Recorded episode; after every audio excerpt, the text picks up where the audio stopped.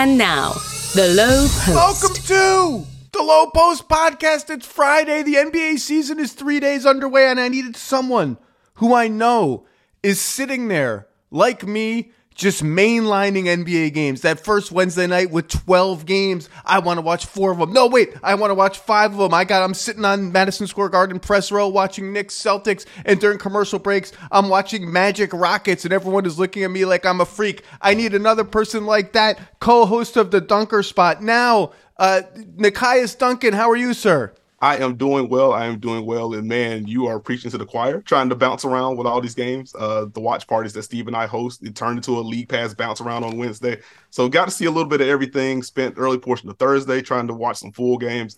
So I'm right there with you. Excited for this new NBA season. Wednesday night, Thursday morning, that first Wednesday night, Thursday morning. That's the real opening night in the NBA, as far as I'm concerned. Apologies to Denver and the ring. I mean, that's the real. I get that's opening night, but that Wednesday is when it feels like okay, now we're here. Now yeah. we're here. The frenzy is here. Okay, we're gonna bounce around. Let's start with Sixers Bucks because it was Damian Lillard's debut in Milwaukee. The first game we either we saw from either of these teams. The last two teams to play. The Bucks win by one, but really kind of by four. Uh, meaningless buzzer beating three at the end for the Sixers. Damian Lillard, 39 points and it was the, the one of the big questions about the Bucks was is Giannis really gonna a set like 30 or 40 screens a game for Dame? The answer in the first game was no. He set 11 according to Second Spectrum. There will be more. There will be more. Warning to the league. There will be more because it's freaking devastating. And B, will he hand over the crunch time offense? And that was an emphatic yes. yes. They gave the ball to Dame. He got the hell out of the way, and Dame hit a step back three. And then to clinch the game, a Dame Giannis pick and roll kind of turned into a Dame ISO, drew a foul. 17 free throws last night for Dame, coming off a season in which he set a career high in free throws. Um, I didn't, I didn't think the Bucks looked great, uh, really, on either end of the floor. And then you look up and it's like, oh, they have 118 points and they got the win over a Sixers team that, of course, is playing without James Harden, who I, uh, against my very will, had flashbacks to the final episode of Friends, given the drama of did he get on the plane? I hope he got off the plane. He got off the plane. Oh, he got off the plane. By the way, Ross sucked, and Rachel should have gotten on the plane. We all agree on that. Sorry for spoiling a, a finale that's like 20 years old. Nekias, let's start with Dame and the Bucks. Um, what were you watching with your careful eye in this game, or, or what what did you see um, that maybe surprised you, or is going to guide the way you watch the Bucks the second time you see them? I think for me, quickly to bounce off of a off of your Milwaukee didn't look super great point. Uh, a ninety seven point seven half court offensive rating for Milwaukee, which was a couple of points lower than the regular season mark last year. Obviously, one game sample, so we'll see how that grows. Um, but for me, it was trying to figure out what exactly the Dame usage was going to look like. Number one, Number two, what kind of staggering would we see with Milwaukee in light of Khris Middleton still being on the minutes restriction? And then three, how the defensive assignments will be doled out for Milwaukee since they don't have a premier wing defender. Obviously, Jrue Holiday isn't more uh, isn't there anymore. So figuring out what they wanted to do there. Offensively, I think the second quarter in particular is where you got, oh, this is why Dame is here. Uh, shout out to my guy Steve for calling out V action, uh, the super high double pick and roll or those step up screens near half court that they were setting for Dame. And gets downhill, gets a short little jumper, gets downhill, gets a layup, gets downhill, or stops a little bit short, takes a pull up three that bounces in. It's like, oh, right. Giannis can rest and Dame can just destroy worlds for a little bit. And then you got to worry about Giannis coming back into the game. So that part was terrifying. I was intrigued with how they were just trying to balance Dame in. There were some some hints at them trying to go with some inverted pick and roll, some like handoff exchanges between Giannis and Dame. Uh, you noted Giannis only screened for Dame 11 times in that one. That was something I was looking at as well. Um, but you can see the gears kind of turning, and then you have the stretch like the second quarter, and you see the end of the fourth quarter where it's like, oh right, this is what it can look like. This is why the NBA at large should not have let this happen. Obviously, saying that facetiously, but this is how devastating this pairing can be, and how we're gonna we're gonna edit out saying that facetiously, and just so you get aggregated, as Nekias Duncan suggests the league should have vetoed the Damian Lillard to Portland trade. Um, yeah, we did not see a, a, lot of inverted pick and rolls. I mean, some of those are sort of random the way the Bucks run them in semi transition. So those will come. Like Dame will find ways to step up and step into those picks. didn't see as much of that like back screening action at the elbows with Dame screening for Giannis that got him some dunks in in the preseason. We'll see. We'll see more of that. Um, it re- to me, it really underscored how much Middleton matters to this team. He only played 16 minutes. He didn't play down the stretch, and you know, like Crowder was all right. Portis made shots. Beauchamp, I thought, played nice defense in his 16 minutes. Connaughton was kind of there. Like Lopez was like their depth was just kind of there, and it underscored to me how much Middleton really matters for their offense. I mean, they opened the game with a bunch of Middleton, Giannis side pick and rolls with Dame spacing. You're like, oh, Dame is spacing for a Middleton, Giannis pick and roll. Like that's kind of that's kind of fun. Mm-hmm. Um, and then Khris just kind of disappeared from the game. And uh, by the way, the, the parallels between Middleton and Kristaps Porzingis are are interesting to me in that it's immediately clear that what we thought is correct. That both of them are exactly in the place in the pecking order where they should be, where they are going to be at their best. Middleton is a third option. Porzingis is kind of a fourth option at times, where it's just like, dude, just screen, catch, shoot, screen, roll, cut from the corner sometimes. Eh, but um, Middleton's importance was really uh, underscored. And defensively, you mentioned it. I mean, like, if you're going into a game against Philly and Tyrese Maxey is the number one perimeter option, and you're like, all right, Malik Beasley, like, you, you get you get the job. Like, that's that's not that's not awesome. It's not ideal, but I will give the quick hat tip at least through the first three ish quarters from Elite Beasley. He really competed. Like I was surprised with how well he held up relative to what my expectations were for him. Now, to your general point, that isn't ideal within a playoff context, and I would imagine Milwaukee is going to hope MarJon Beauchamp takes some real steps throughout the regular season. If we see Andre Jackson at some point this year, maybe he gets some of those because he's a really good defender or projects to be one. So, or they just try to make some kind of move at the deadline with whatever assets they have left. But Malik Beasley mostly held his own. Like I, I have to give him the props there. Um, and while we're on the defense, that was also something that I was looking for since we you know, new head coach in Milwaukee. What are they trying to run? What are they going to do? Joel Embiid was doubled or got a late double on all of his post touches, which was fun. We saw some zone sprinkled in from Milwaukee, which is not something that we normally see from them. So I I like what Milwaukee's trying to get at. I can't wait to see where they're at like game 10, game 15, and see how all of this kind of stuff progresses for them.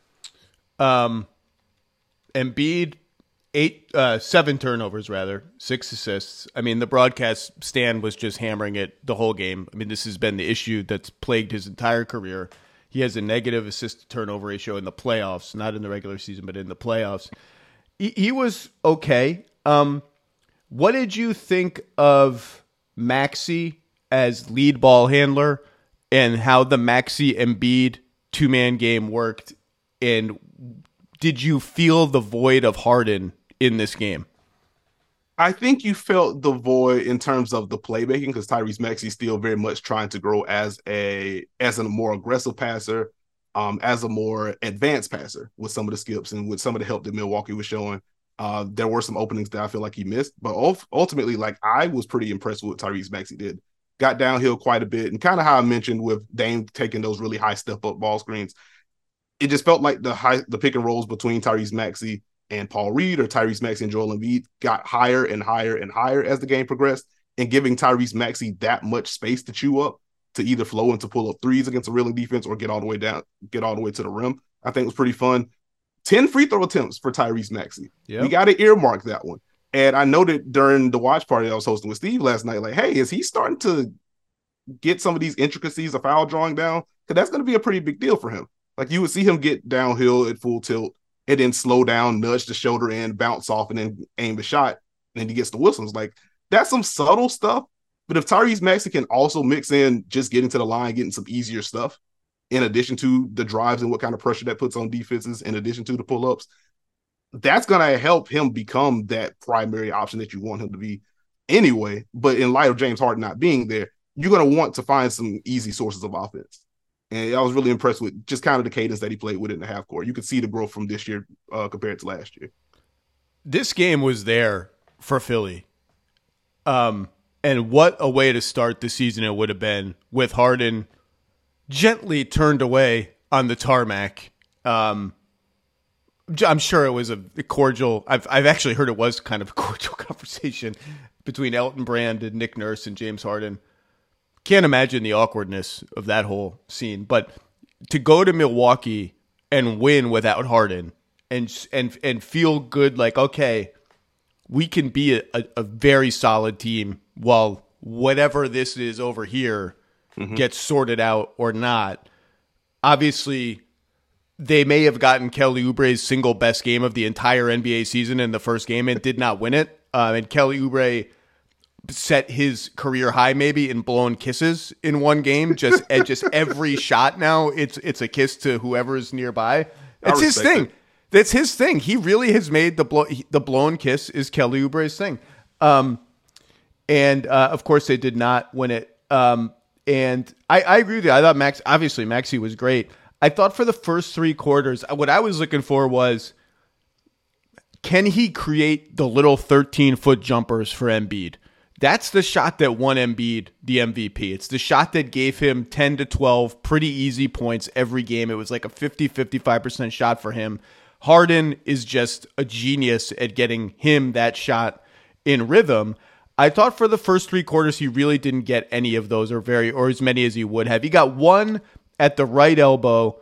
But if you watch the play, Maxey is throwing the bounce pass from the three point line, and Embiid is catching it almost there and has to take one big step to get to a contested 16 foot jumper versus an uncontested pocket pass jumper.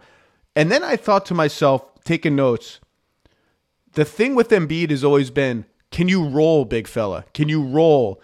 And Harden gave him an incentive to short roll pretty hard. And and I started to wonder like is he does does he not feel the incentive to do that? Does he feel the payoff is not going to be there because if he doesn't, he's just going to pop and take threes and he made threes, 3 of 7. And then in the fourth quarter, as Stan called this out on the broadcast, I, it's really annoying to me how the Van Gundys call out every good point I want to make that night or the next day. Said I wish Embiid would roll more and he started to roll more and he got a couple of those little jumpers, not quite as easy as the Harden ones, but he got them in rhythm. And Maxey delivered a couple of nice passes. Like this is going to be an ongoing story for as long as this fiasco goes on.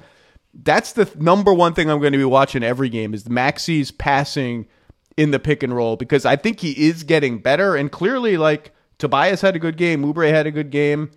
You know, I, I I mean, combined, those guys shot 17 of 20, so you're not going to get that every game. But, you know, this is still a good team, clearly, as we all thought it was going to be. Yeah. And I think just to quickly bounce off of the Maxey point, this is why I really was earmarking like the super high pick and rolls for him. Because one, you're just giving Maxey himself a bunch of options with his mix of speed and ball handling. But as I think what around the 130 mark of the fourth quarter, you get a high one between him and Joel Embiid. He gets all the way downhill. He throws a bounce pass to Joel Embiid. He gets one of those elbow jumpers, and that was probably the most fluid one that he got in his entire game. It's like, okay, you may be able to blend that out. And if you're trying to build connectivity in the half court offense, you mentioned like the assist turnover ratio for Embiid. If they're going to set him that high, and if Maxey's going to generate pressure to that degree, that could open up some throwbacks to Embiid that could flow into some handoffs elsewhere. You know, depending on who they trade for, or whenever something happens in the Harden spot, maybe that kind of opens up some second side action for you. And maybe that's how you get a little bit more connectivity in the half court for Philly, which is something I think they've been searching for um, throughout this era with Embiid as well. So, like, that's something to keep in mind as well.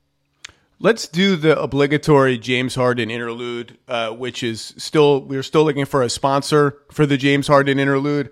It could be uh, some sort of nausea medication, maybe I would suggest now, or uh, I've already suggested some beard maintenance tools. Anybody out there, do you want to sponsor the James Harden interlude? So Woj reported on NBA Countdown on Wednesday that the Clippers have put hit pause, hit the old pause button on the James Harden trade talks. He then, uh, as I was sitting next to him on NBA Today yesterday said, you know, they may revisit this. I think he even said they are likely to revisit this at some point. Uh, but for now, they've hit pause, which makes total sense for the Clippers. Like, Nekias, imagine being the Clippers. You cannot negotiate with what is, in effect, it, not an irrational actor, but an actor that is at least puzzling to you from a whole coast away. Mm-hmm. You don't know what James Harden is going to do. You don't know what the Sixers are going to do. You don't know how the situation is going to escalate in the next week to 10 days. you do know that you're the only bidder, as everybody knows.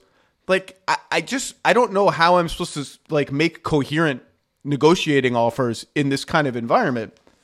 This is really, um, if you read if you read Woj's reporting and, and sort of read between the lines and have conversations, I don't. Everyone is asking me like, where is this going to go?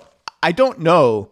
This is just a three team, a three party game of chicken where the Sixers and, and Harden have found they have tread the line and found a way to delay, delay, delay, delay. Um, he hasn't been fined. His abs or he hasn't been fined every time. I don't know if he's been fined once or twice, whatever. His absence has been excused. He's now started to miss games. He's been away from the team. He's ramping up.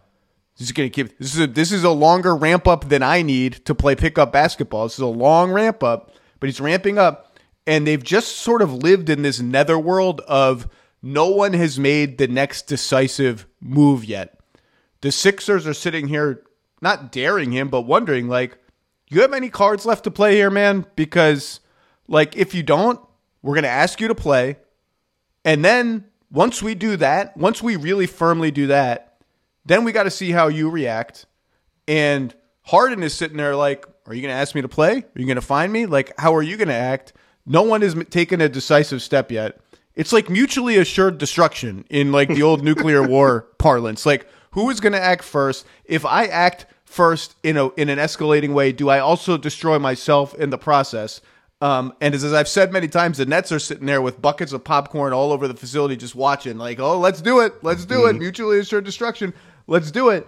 Um, I to me, I don't. If the Clippers have really hit, I wonder, Nekias, when when Woj said that, Clippers hit pause. The first the first thought I had was this won't happen because the one thing the Sixers will not do here is make a trade that Daryl Morey thinks is a bad trade. But what if, upon hitting pause, Daryl Morey called Lawrence Frank and just said, you know what? Fine. We'll do the offer you want. Would the Clippers really say no? I don't know the answer to that. Or like, are they out, out, or are they just like, I can't deal with this crap anymore? Let's see if our team is good enough that we don't have to trade for James Harden, or let's see if our team, because of injury or whatever, is mediocre to the degree that like it's not even worth it for us to to trade for James Harden. I have no idea what's going to happen here. I keep saying that the most likely scenario is he he comes back because he does not want to get fined. He wants his money. He knows what the CBA says he he loafs or whatever, he half half measures it.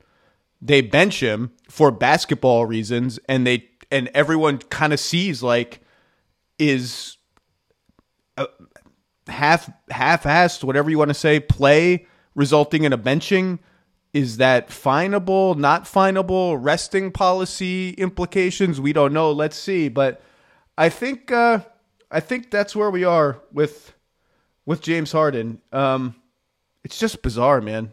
It's just bizarre. Do you have any thoughts on this? I just don't even know. And then in the meantime, the Sixers will hope and pray that like Chicago has five more players only meetings after five more losses and it's like, you know what? Screw it. Let's trade for James Harden for some reason. Oh man. That would be fun. I think on the James Harden front, like I guess first and foremost, I hope he's okay, just based on some of the reporting that's out there with why he has the personal absence. I hope he's okay first and foremost. As for the basketball stuff, I'm kind of in a loop too. Like it does feel like he ends up a Clipper eventually, but I don't know who acts first. To your general point, and if I'm the Clippers, I just I don't want this to extend. And so, like, I'm also just kind of confused. It's, it's, it's, an understandable pause, but I'm also kind of confused by the pause. Like, this feels like if we're going to make this move, if we are making this push to quote unquote salvage this era of Clippers basketball, I want to get as many games of James Harden as I can. So by the time we get to the playoffs, we know what this is and what this isn't. I don't necessarily want this to be we trade for James Harden in January and now we got to reconfigure what the rotation is, how we're playing, trying to figure out okay, are the Harden Kawhi pick and rolls just going to be switches like the Harden, I mean like the Kawhi PG pick and rolls going to be switches? How do we figure what do we do with that? Um, with the Clippers having their salary structure right now, like I don't even think they can be buyout players if I'm if I have depends what your prior. It depends what your prior salary is. Gotcha. Uh, what the player's prior salary is. Got you. So like on that front, like even trying to piece together some stuff after making said trade might get a little funky. So I don't know. Like I, I want Harden to be okay, and then I want a resolution just for my peace of mind. And I know all three of the parties that you mentioned want something to happen. I would imagine. So that that's kind of where I am. This has been the James Harden interlude, sponsored by Pepto Bismol. Thank you, Pep- Pepto Bismol, for all your nausea needs. Does anyone use Pepto Bismol anymore? I'm so, I'm slandering Pepto Bismol now. I, I as a kid, it was the last option on the nausea flow chart. Like I would rather puke for three straight days than take any Pepto Bismol. Okay, um, uh, Milwaukee. I, I don't want to shortchange Milwaukee. The big story was Dame. Uh, we mentioned the pick and rolls. I, I did I did. There was some Dame Brook Lopez pick and rolls with Giannis kind of up in the slot. That was interesting to me because you would think, oh, just ignore Giannis. Uh, he can't shoot. But the threat of him as a cutter is so immense that you actually can't do that in practice. Mm-hmm. Um, on a couple of the Dame Giannis pick and rolls, I'm sure you saw uh, with Brook Lopez spacing, and I think this will be the obstacle for the Bucks. And again, where Middleton comes in, Joel Embiid was like, cool, Brook Lopez, I'm Stay not guarding you above the break. I'm going to be in the paint. I'm going to meet Giannis on the catch. And there was one turnover on that. And that is when uh, Brook Lopez can hand the ball to Khris Middleton, hopefully, for a handoff. And like, if you're not guarding Brook Lopez, suddenly here comes this dude who's made a couple All Star teams off a handoff wide open. That that's kind of a problem. And there was one three where I uh, I yelped a little bit, even though Dame missed it. When Giannis brought the ball up in transition like a freight train, and they built the wall. And they yep. forgot they were building a wall away from Damian Lillard on the right wing, and Dame missed. And I, I don't know about you, Nekias, but I, he missed that shot. I was like, "Woo, that's Damian Lillard, man."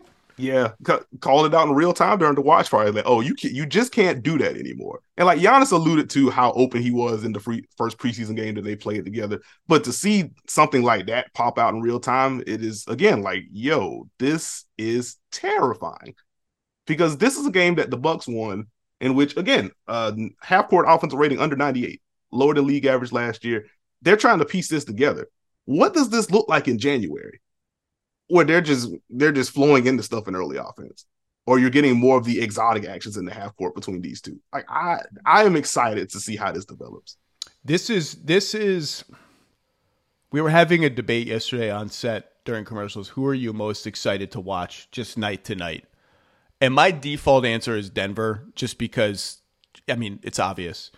And then uh, Perk laughed at that and thought that was a dumb answer. Um, and and then I came back to like, actually, you know, the Bucks are playing tonight, and I'm like amped up to watch how this works. And it's going to be a, a learning process every game. But these two guys on the same team is like it is one of those things where you take a double take every once in a while, like, oh, that's Damian Lillard. It's like the uniform's green, plays for the mm-hmm. Bucks now. Like it's very strange. Um, okay. Do you have any other thoughts on this game that you wanted to get out? Because I'm sure you spotted stuff that I did not spot, or any other players you wanted to to hit. Um, I would say Philadelphia going smaller for ports of this game without Embiid, having Paul Reed, PJ Tucker on the floor together, De'Anthony Melton out there as well.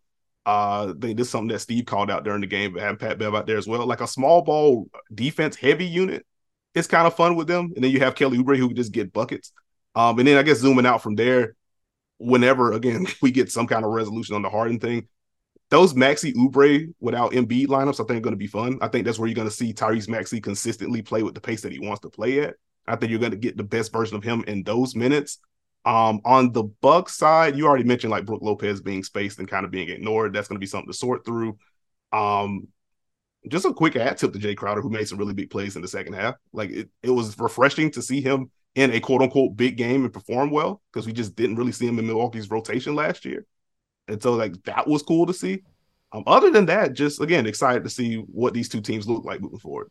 My favorite thing about Jae Crowder other than the fact that he texts people in all caps as his default as his default text messages that's a true thing um, is look we all know like defensively he's rugged and like he's aging a little we'll see how much he really can be a plus for them on that end they're going to need him we all know his shot comes and goes and he just is going to keep shooting it he's a really good connector type player. Like on the weak side of a pick and roll, flare screens, extra passes, quick hitting decisions, quick like boom, pass handoff.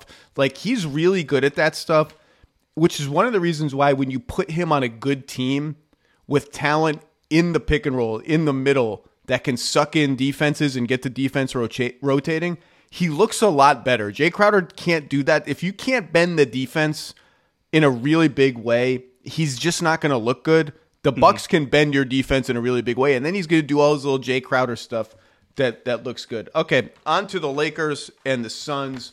More so the Lakers because the Suns were missing Bradley Beal and Devin Booker right away in the second game. Bradley Beal also missed their opener. Uh, a loss to to um, no a win sorry in Golden State a nice a gritty win actually a, a good win a Frank Vogel type win uh, Nurkic closing the game with a a Nurkic layup uh, a very Nurkic flailing layup that went in. Um, uh, last night was just Durant and a whole bunch of like prayers uh, for Jordan Goodwin floaters and Eric Gordon threes and uh, Grayson Allen pull up threes at the end of the game.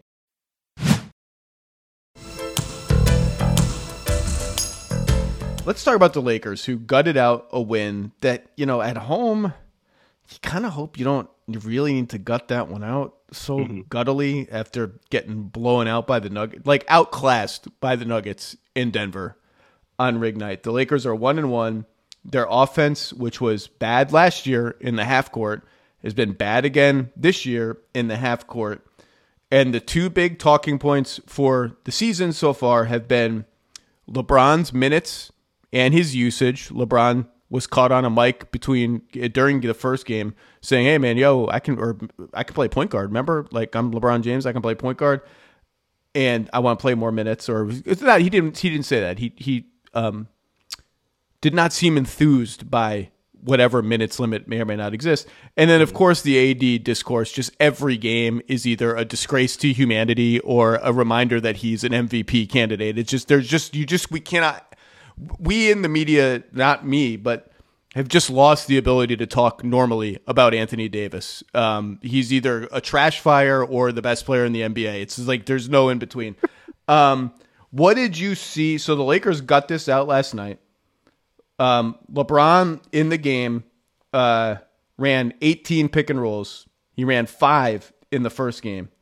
AD set 39 ball screens, set 33 in the first game. So clearly, the spread pick and roll to the degree the Lakers can spread it uh, was an emphasis. LeBron closed the game with three straight layups on that on that action with AD, with Christian Wood interestingly closing the game at the four. Um, I, like why they loaded up on ball handlers. Reaves is good. He's been a little uneven. Obviously, Vincent's off to a slow start. D'Lo's D'Lo. Why isn't this team better on offense? What what's not happening? I think for me, like one is just the shooting, and I would imagine at least some of that corrects itself, and it makes things look a little bit better. Because, like, oh, honestly, I haven't super minded the Lakers process through two games. Neither have like, I. I the number, the numbers are bad. Like, even I looked up. Did you look up AD's the numbers on AD's pick and rolls when he was the screener last night? Yeah, they're not not great. They're horrendous. It's it's 0.85 points per possession when the, the pick and roll leads to. This is him as a screener leads right to the end of the possession, and then zooming out to the full possession, which is normally better, it's 0.73. Like that's G. And but at the end it worked.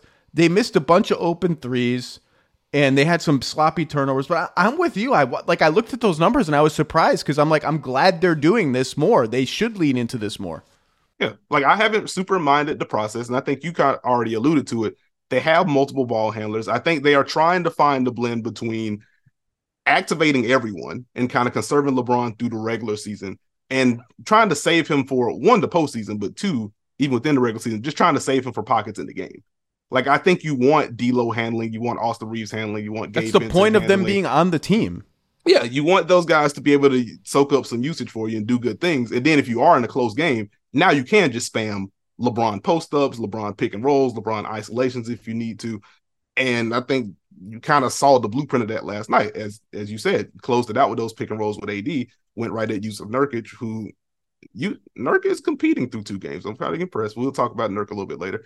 But I think that's kind of the blueprint of what the Lakers want to do. And because the shot making hasn't super been there, and at least through two games, seems like teams are shading a lot of a lot more help towards Anthony Davis and kind of daring him as a passer, which is interesting to me. And the Lakers are countering with some cutting, one pass away. They're doing different things, some stuff on the weak side. So again, process has felt fine for me.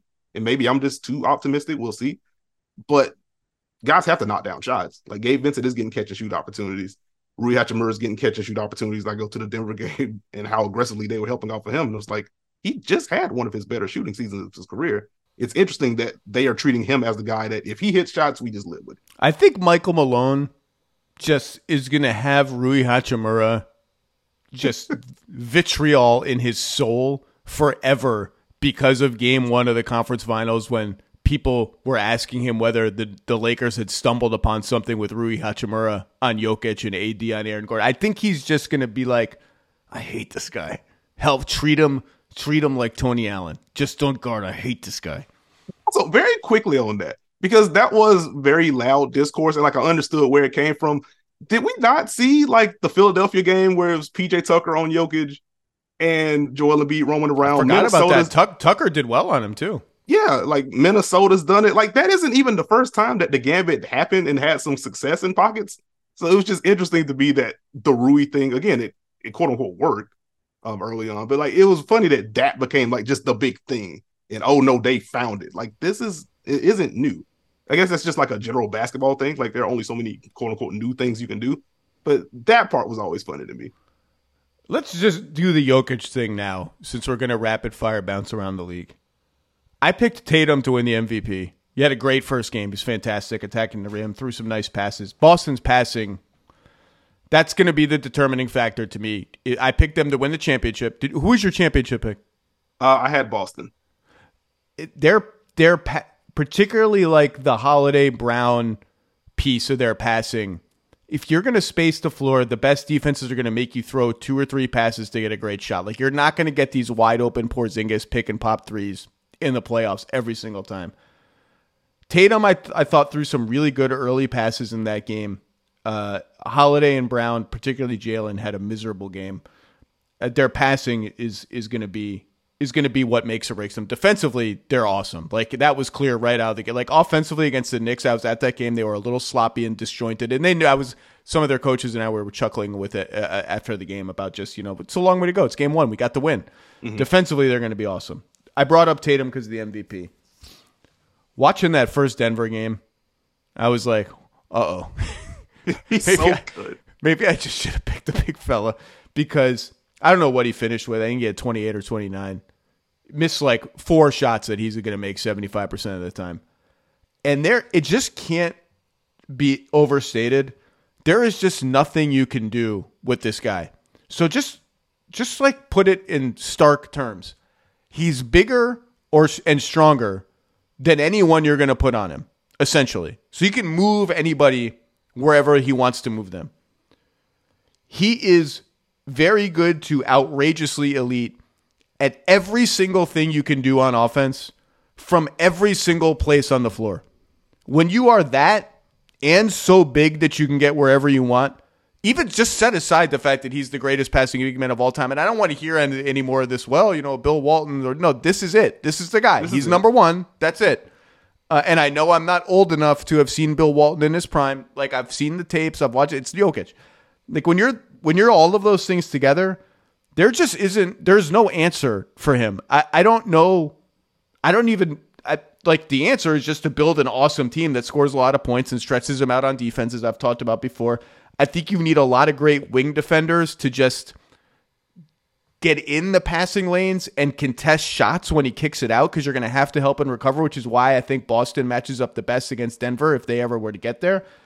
But man, you just watch him play and it's like th- these teams have nothing for him. There's just nothing you can do. Yeah, and like that's why I kind of chuckled at some of the why didn't teams make moves to stop Jokic? Like you can't. And like that sounds reductive. And I know basketball players and basketball teams in general are just super competitive folks. You can't tell them they can't do something. So I get all that context. But like there is no single player answer for Jokic. I don't think there's a real scheme answer for Jokic. If there was a team that was going to find a scheme answer for Jokic, it would have been the Miami Heat. And they tried a little bit of everything.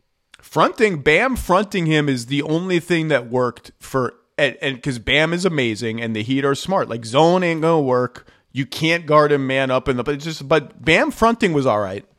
Yeah, that fronting was all right. And then once the pass got there, or if he was able to, as you mentioned very early on, he could just move you. So even if you front him, he can still position himself in a way to get an entry pass. And then from there, you're dead. Elite touch, elite finisher, can get to the line. And if you toss it on his hand, he can also just tap it out to the corner or tap it behind his head. He's insane. So, like, I don't think there's a single player answer for Jokic. I don't think there's a real scheme answer for him either. So, to your point, it is just about building out the best roster you can. But I, I just have so much fun watching him. Like, I think back to the opener with Denver. And I can't remember which guard screened for him. It wasn't even like a real inverted pick and roll, just kind of quick slice or whatever the case may be.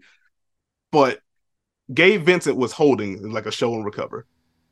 And I know the sec- exact. I know the exact play. It was an inverted pick and roll. I know the exact play. Yeah, and as soon as he left, he just casually cashes a three, and it's like, what do you do with this? And as they, they were trying to, to re, they kind of switched, and they were trying to re-switch. Yeah, and and in the middle of the re-switch, Jokic is just waiting. Like, you gonna do it? You gonna do it? You gonna do it? Oh, you're doing. Oh, goodbye it, it's insane. Like he stresses out all of your basketball sensibilities. He makes you have to be perfect, and people just can't be perfect. Like even with the Lakers trying to switch some of the off ball stuff, we know the various actions Denver can run, get into their split actions and stuff like that. If your switch is not physical and on time, a cut is open and Jokic is hitting it. Or if someone senses that the cut is open and you back up a little bit to prevent the pass, Jokic is comfortable shooting wherever he is standing there's nothing you can really do with this guy. I, I he is a blast to watch, and all the discourse around him last year, discourse around him the last few years has just been ridiculous. If you've watched that man play. Well, the other thing is, this was going to be in my rapid fire random observations from around the league, but like, I think an underrated thing about Jokic, and the Lakers have learned this the hard way over and over again. He eventually is going to minimize your offensive rebounding threat if offensive rebounding is a big part of what you can do. Because he might be the best defensive rebounder in the NBA in terms of size and hands. And every single time the Lakers crash two guys and don't get the rebound and he gets it, they are dead in the water. Mm-hmm. He's just bringing the ball up the floor. It's a five on three, and you're just dead. Like there's, and it eventually in a playoff series, you're going to be like, we just can't afford to do this anymore. And if it's a part of your offense that matters, and for a bad half court offensive team, which frankly the Lakers have been for two years, it does matter to them. And if you take that weapon away, because the punishment on the other end is just death by Jokic fast break and Denver shooting. Okay, back to the Lakers. That's the Jokic uh, sidebar. Um, what the hell were we talking about? Oh, the Lakers. Um, it, like I I think about AD in relation to Jokic and why the AD discourse drives me crazy. He had 30 points last night, and what do you have? The zero in the second half in the first game, 17 total, I think. Mm. Like, I I just I don't know why, but because he's so talented, people think that the Lakers should just be able to dump the ball to him, and he should be able to get you 30 a game.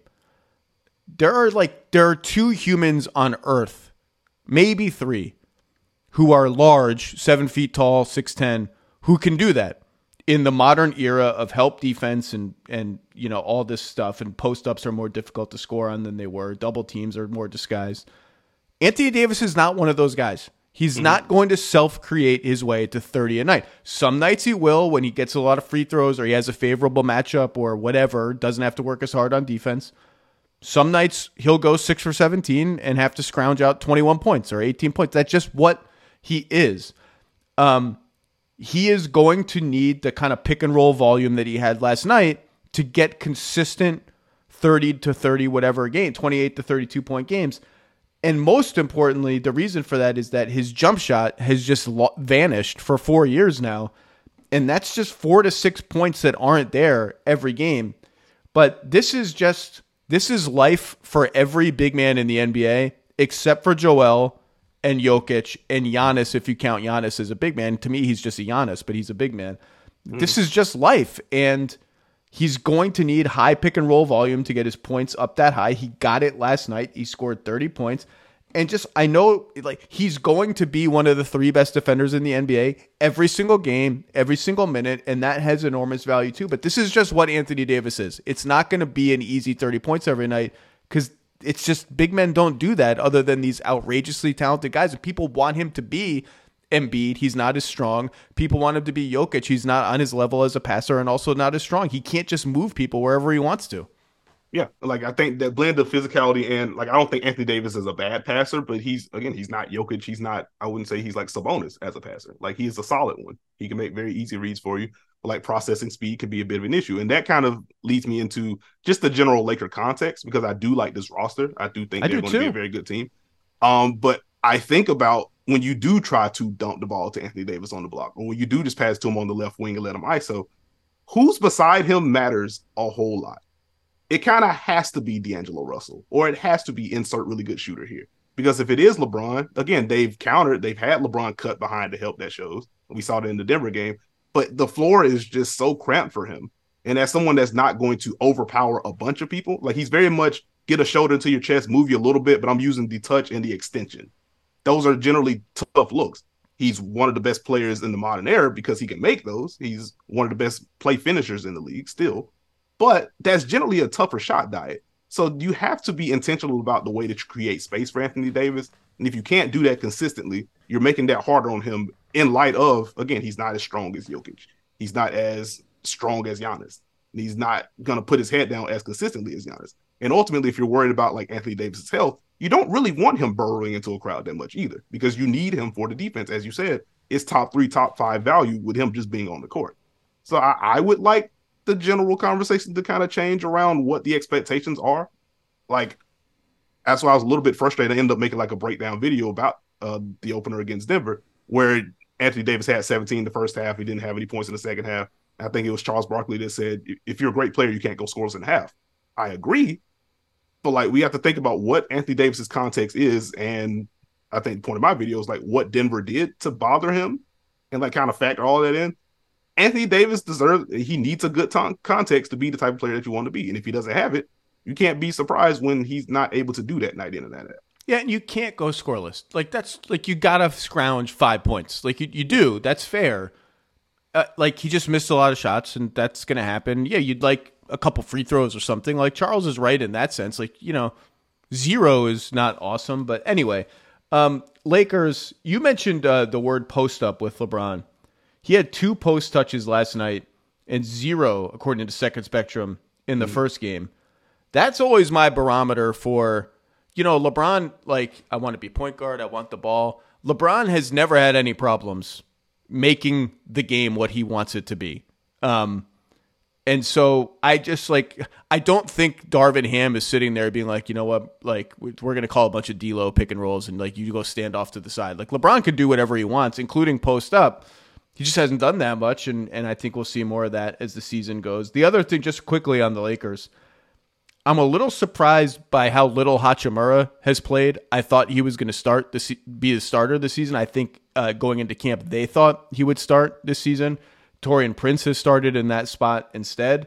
Taurean Prince is fine, like he's a good player. Um, that that we know the Lakers are going to have Reaves, LeBron, AD when it matters. One of the other players will be a point guard, D'Lo or Gabe Vincent. That fifth player is going to be the most interesting subplot to watch on their team. It was Christian Wood uh, last night. They had Christian Wood guard Kevin Durant, which is he was actually like decent. he was it. fine. His off ball defense. If if you make him the issue with Christian Wood on fours and why he doesn't have a real position defensively is if you do what Denver did to him, which is move him around a lot off the ball, he will not be able to withstand that against a shooting four. Um, Hachimura is a candidate. Prince is a candidate. Um, Jaxson Hayes played center. Plays center. Obviously, he's not a candidate for that. He did not play in the second half last night. Uh, Reddish is playing more at the three than I thought he would on, on backup units. Um, I'm just I I just kind of thought coming off the playoff run that that job would be Hachimura's to lose, and he's uh, lost it already and has to get it back. Yeah, I, I wonder how much of that, and this is something that I talked about with Steve uh, once the Hachimura contract was signed. It was like certainly earned the deal, and you project him to just continue to grow and get better. But the three point shooting that we saw in the playoffs is not the norm for him. Not that he's necessarily a bad one from out there, but it, it wasn't that. And so wondering like one, how much of that would be real heading into the season, and more importantly, how would defenses treat him as a shooter? Would he still be in the if he makes shots, we're fine with it camp, or would they would he garner more of a closeout? And I think the Denver game was really illustrative in no, nah, we're still gonna let him shoot. If he hits five, then we just lose. But he's gonna take five. And I think that's where someone like Taurean Prince, who can do more of the connector things, I think, than Rui can offensively. Um, the defense, you kind of go either way, depending on the player type that they're defending. But the three point shooting itself, teams know Taurean Prince can shoot. He's comfortable shooting against contests. He will get them up with volume. He will not hesitate. He won't pump into those going to mid ranges. He will shoot. And I think if you're trying to maximize the space around LeBron and trying to maximize the space around Anthony Davis, Taurean Prince just makes a lot more sense. Now, beyond that, I figured, especially in light of like Christian Wood just didn't play much in the first game, if at all. Like I thought from there it would just kind of be Rui. And so I'm a little bit surprised that we haven't seen more of him. But this is, you know, again, we're two games into the Lakers season. So I would imagine that ends up correcting itself. I do kind of wonder what happens when Jared Vanderbilt is back and how that that's, that's a great point. That's how that point. complicates the the rotation for them. But like I expect Rui to still he he will find a role, I believe. Like I think he's good enough to. I think look, 30,000 feet Lakers view is if this is a bad half court offense, they can't win the championship. They have to have a better half court offense than they did last season, where they got far and were awesome and were an incredibly tough and defensive oriented team. And they got as far as they could go, which was winning zero games against the Nuggets. And along that path in the playoffs, Jared Vanderbilt went from starter to reserve to barely playing because he can't shoot. I mean, I say he can't shoot. He's an NBA player. He can shoot better than 99% of humans alive. In the context of NBA games, he will not be guarded anywhere on the floor other than immediately at the rim. And we're sitting here talking about what Anthony Davis needs to thrive and the context he needs. He doesn't need that. He needs that area of the floor clear. And so I I I don't know how Jared Vanderbilt fits into that picture that we've been talking about this whole time. I just know this if the Lakers don't have a half court offense that is reliable at an above average rate, they are not going to win the championship. And that is what they are trying to construct this entire year. That's why this what is LeBron doing as is he a point guard? Is he posting up? How how many what's his volume of pick and roll? That's why this discussion matters.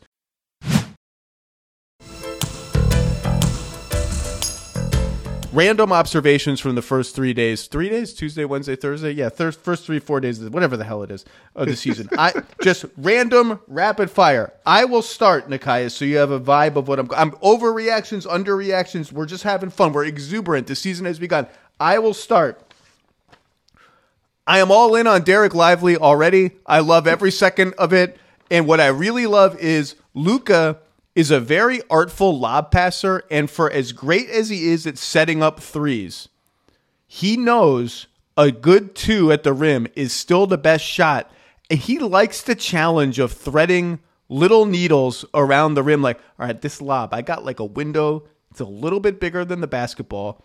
I got to get it over that guy, but in front of that guy, my guy's got to be able to catch it. Let me aim it at the corner of the backboard the mm. lower left corner, and let's see if Lively can go up and get it and finish it. Oh, oh, he can. This is awesome. Dallas, Dallas. Uh, they they won Wemby's debut. We'll talk about Wemby.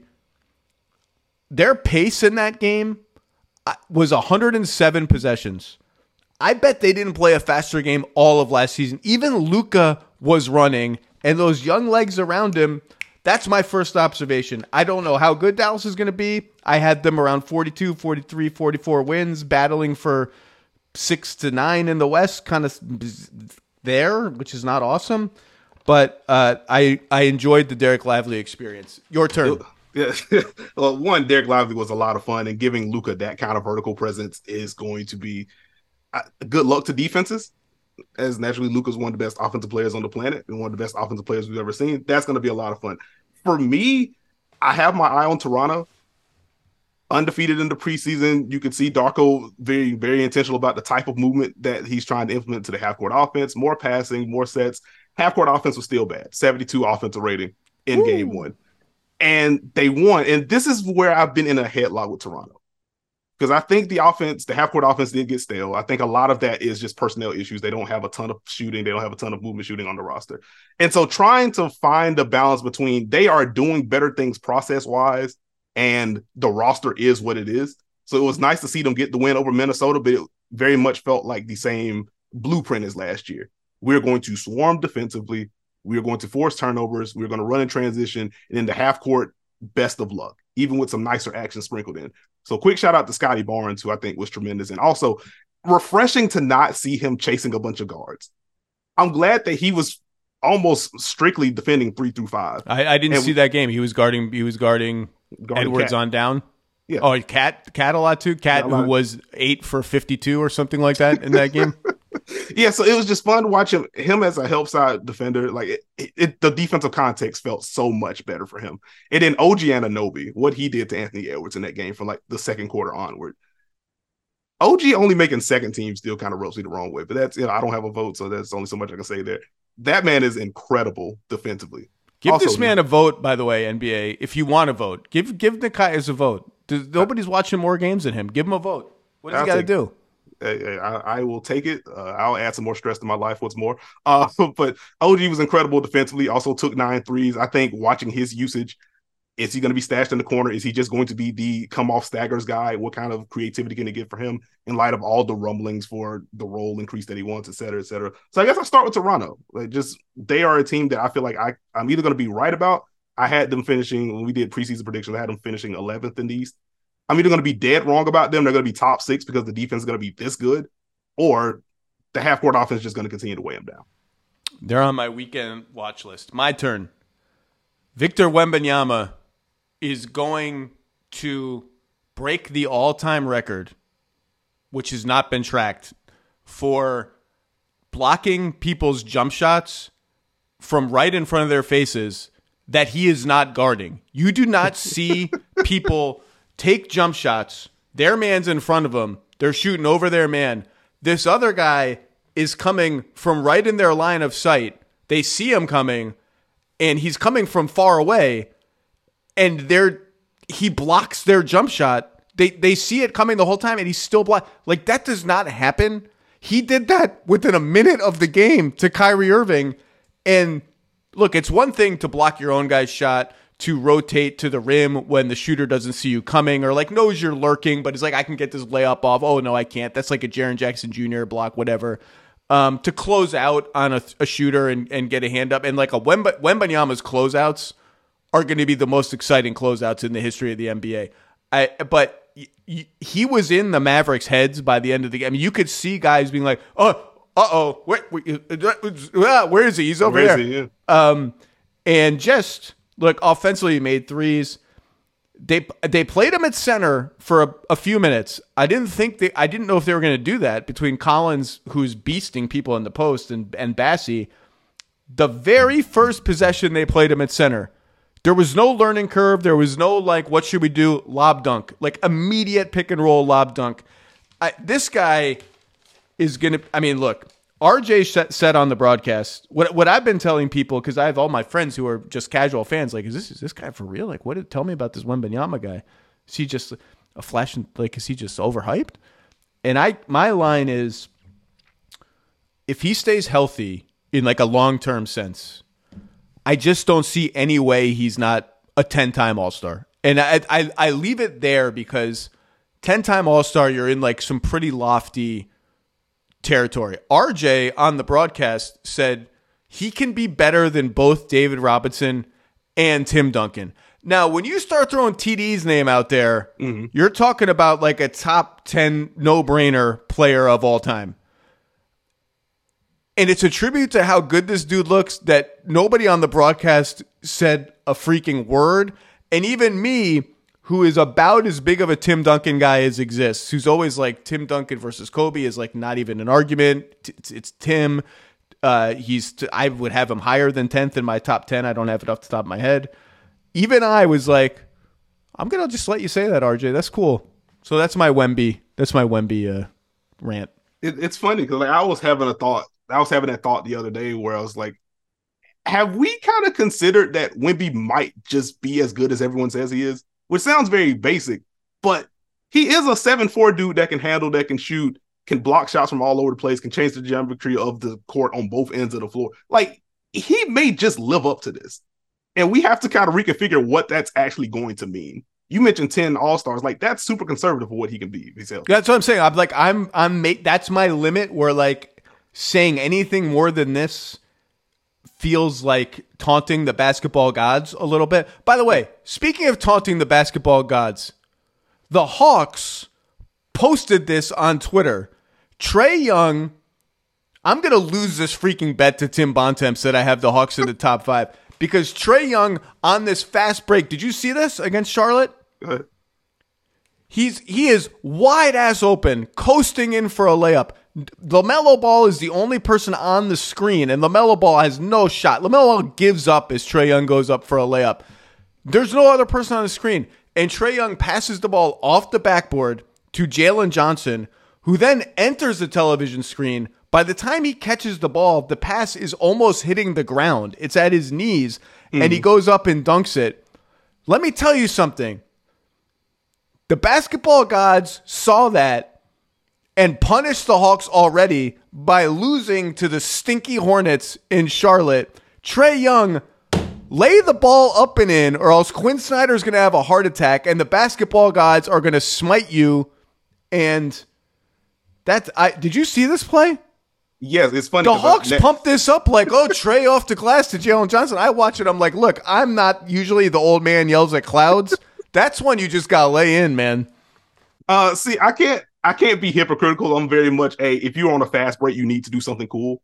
I, I, I actively boo folks that gives like the basic two hand dunks when I know you can do 360s and stuff. If you are by yourself on a fast break, you got to give some style. So I can't go too hard on Trae. I'm with you though. That probably wasn't the best decision. Or at the very least, it's got to be a, a higher slash loftier pass so Jalen can actually run into it.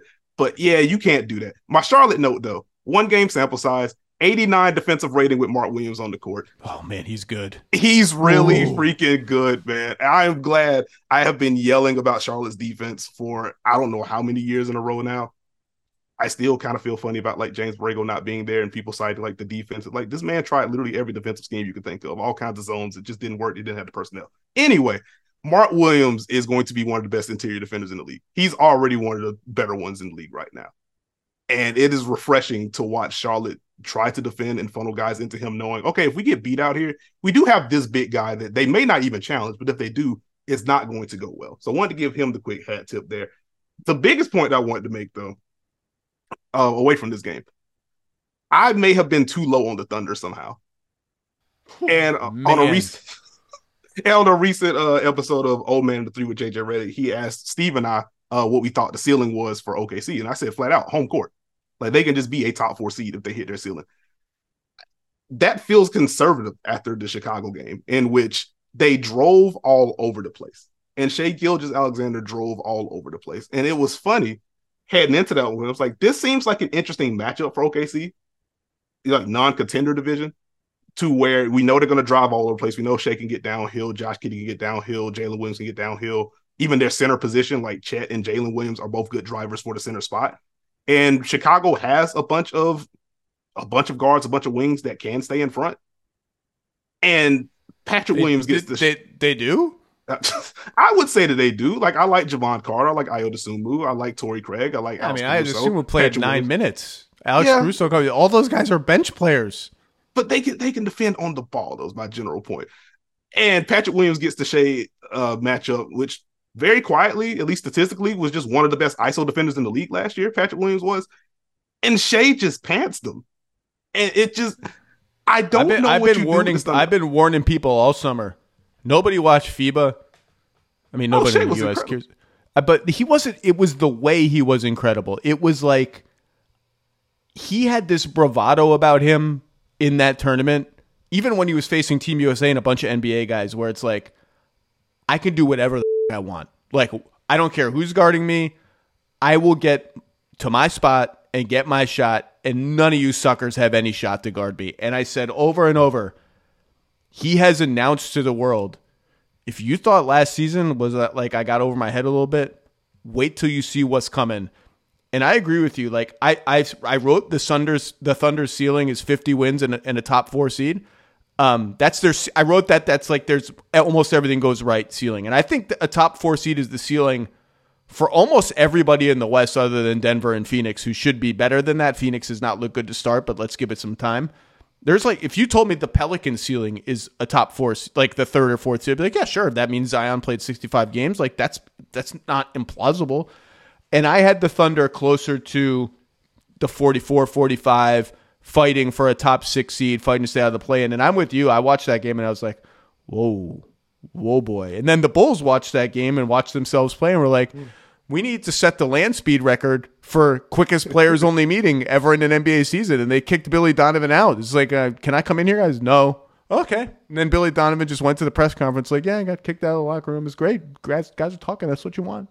Embra- embracing conflict. It's like, okay, well, if we're here at the game one, and I guess in a little, I think there was like the DeMar DeRozan quote. Was like, we're never going to let this happen again. I was like, well, I guess what? we do only play the, the Thunder one more time. But let year, what so. happen? My my was like, but what's the con? Let what let what happen again? Get roasted by a good team? Like that's going to happen again. I hate to break it to you. I guess you can't get. I was looking at the second spectrum stuff. Fifty six drives for the Thunder and no possessions featuring a Thunder drive. 1.35 points per possession that can't happen. It's uh, may, that may just be some players speak for. We at least got to put a body on these dudes. We at least got to be more physical so they can't just get to the paint the way they want to. Because Shai, again, he just got to his spots all night long, all the way to the rim, got to the line, got to the free throw line, can get to jumpers, can make kicks from there. And then Josh Giddey's cutting all over the place or driving all over the place. They just howl Chicago. Like this feels 50 plus wins, top three seed. Oh my God. That would be that would be uh, so incredible. I, okay, m- my turn. We're going to go faster now as we get to the closing closing speed. Uh, I feel good about my Sacramento Kings optimism. Um, everyone was down, not down, but there was all this like, can they stay healthy? Are they going to was last year? Can they duplicate last year? I looked at their team. I was like, love the continuity. Got deeper.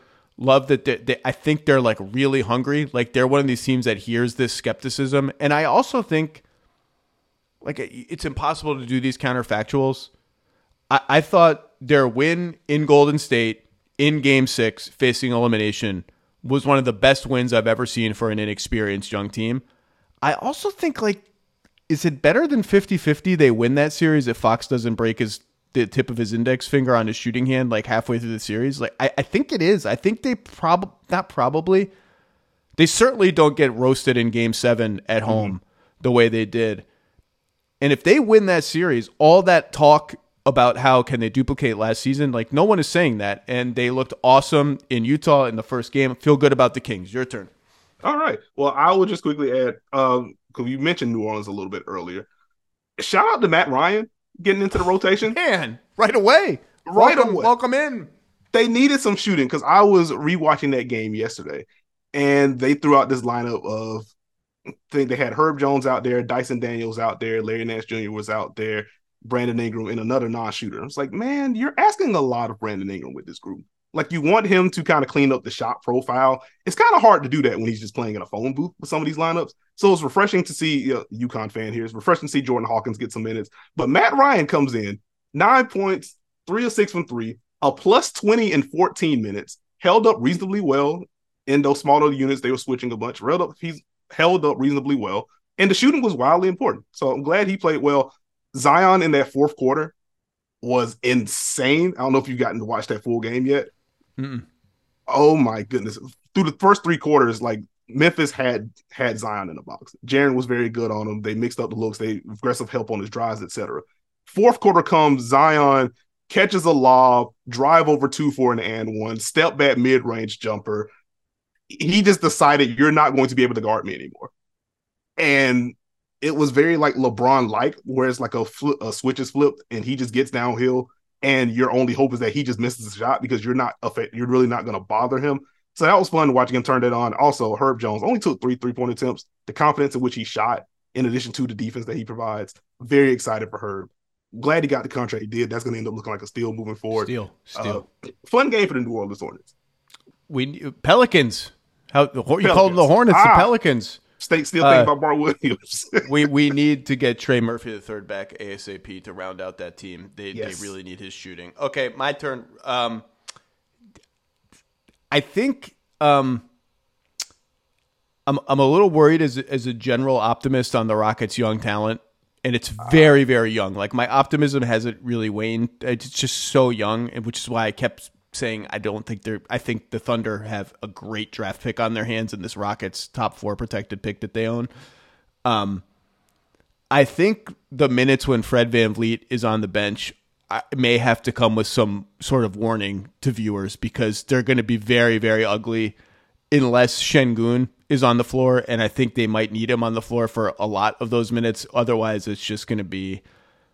It's it's going to be raw. It's going to be raw without Fred Van VanVleet. That's all. They looked they looked very very bad in Orlando, which is of course like as a psycho that was one of the games I watched on opening night. They looked they looked very bad.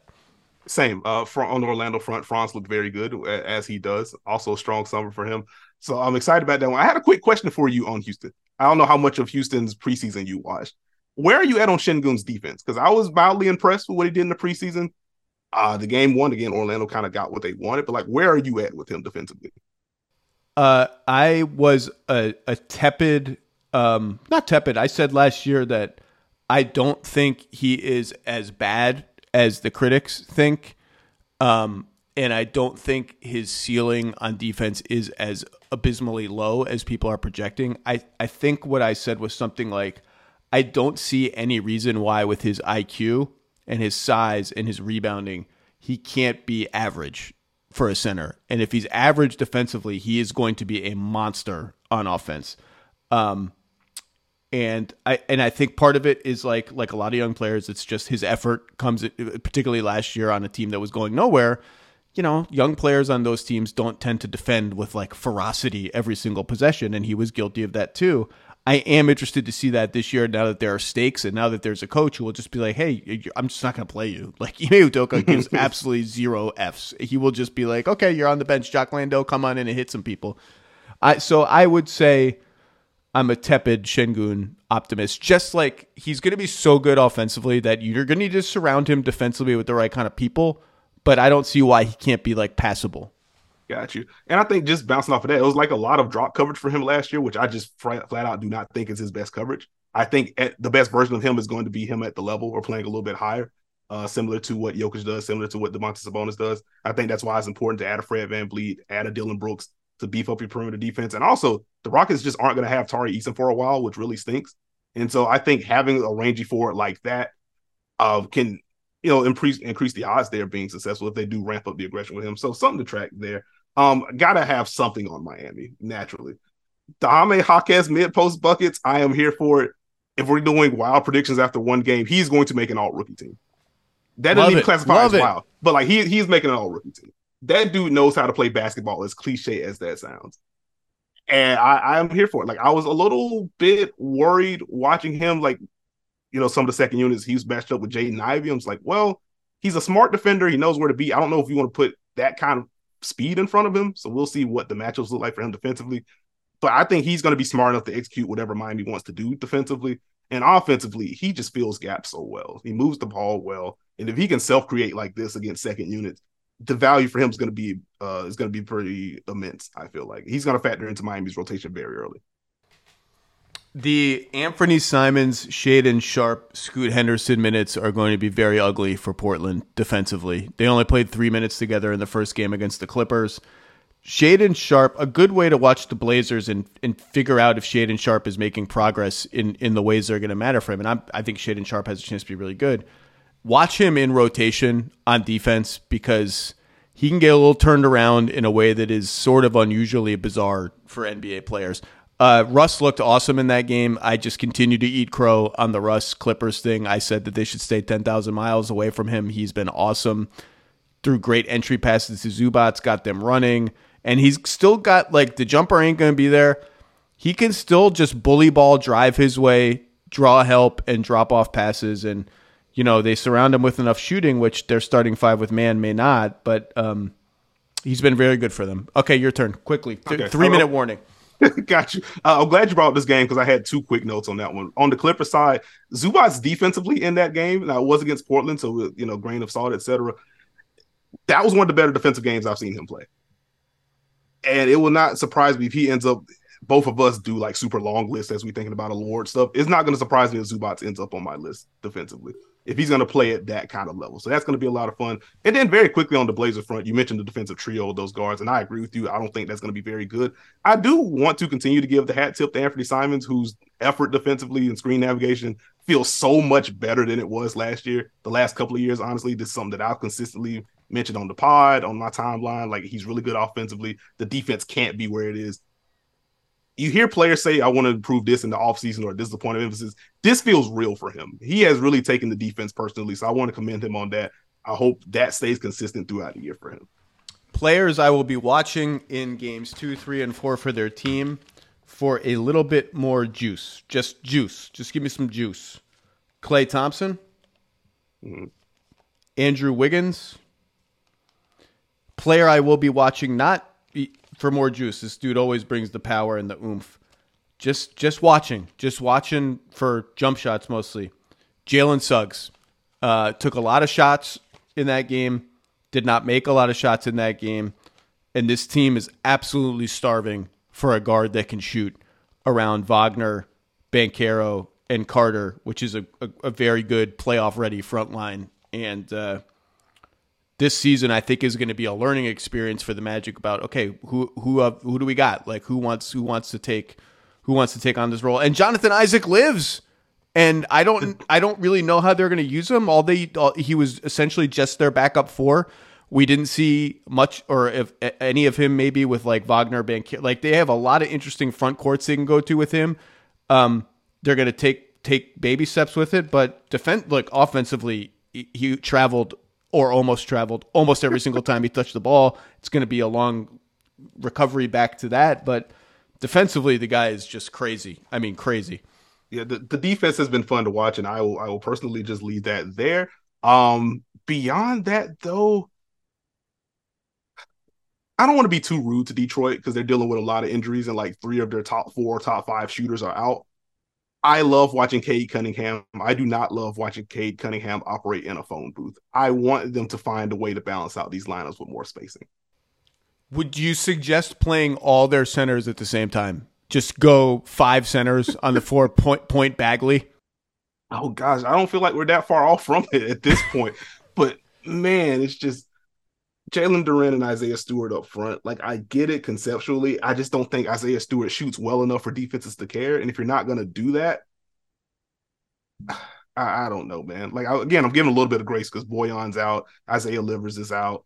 Like there's only so much they can do. I don't know how much you want to play Joe Harris in particular, if you want to play him at the three or the four, but they have to find a way to get more spacing around Cade because he was masterful inside the arc against Miami the zero free throw thing, I think I saw a graphic. It was either sports a graphic, ESPN graphic, can't remember which one. But it was like 30 points, zero free throws. And like, yes, Cade is a bucket. Also, Cade cannot get all the way to the rim because it is congested. Please make life easier for your franchise center, please, por favor.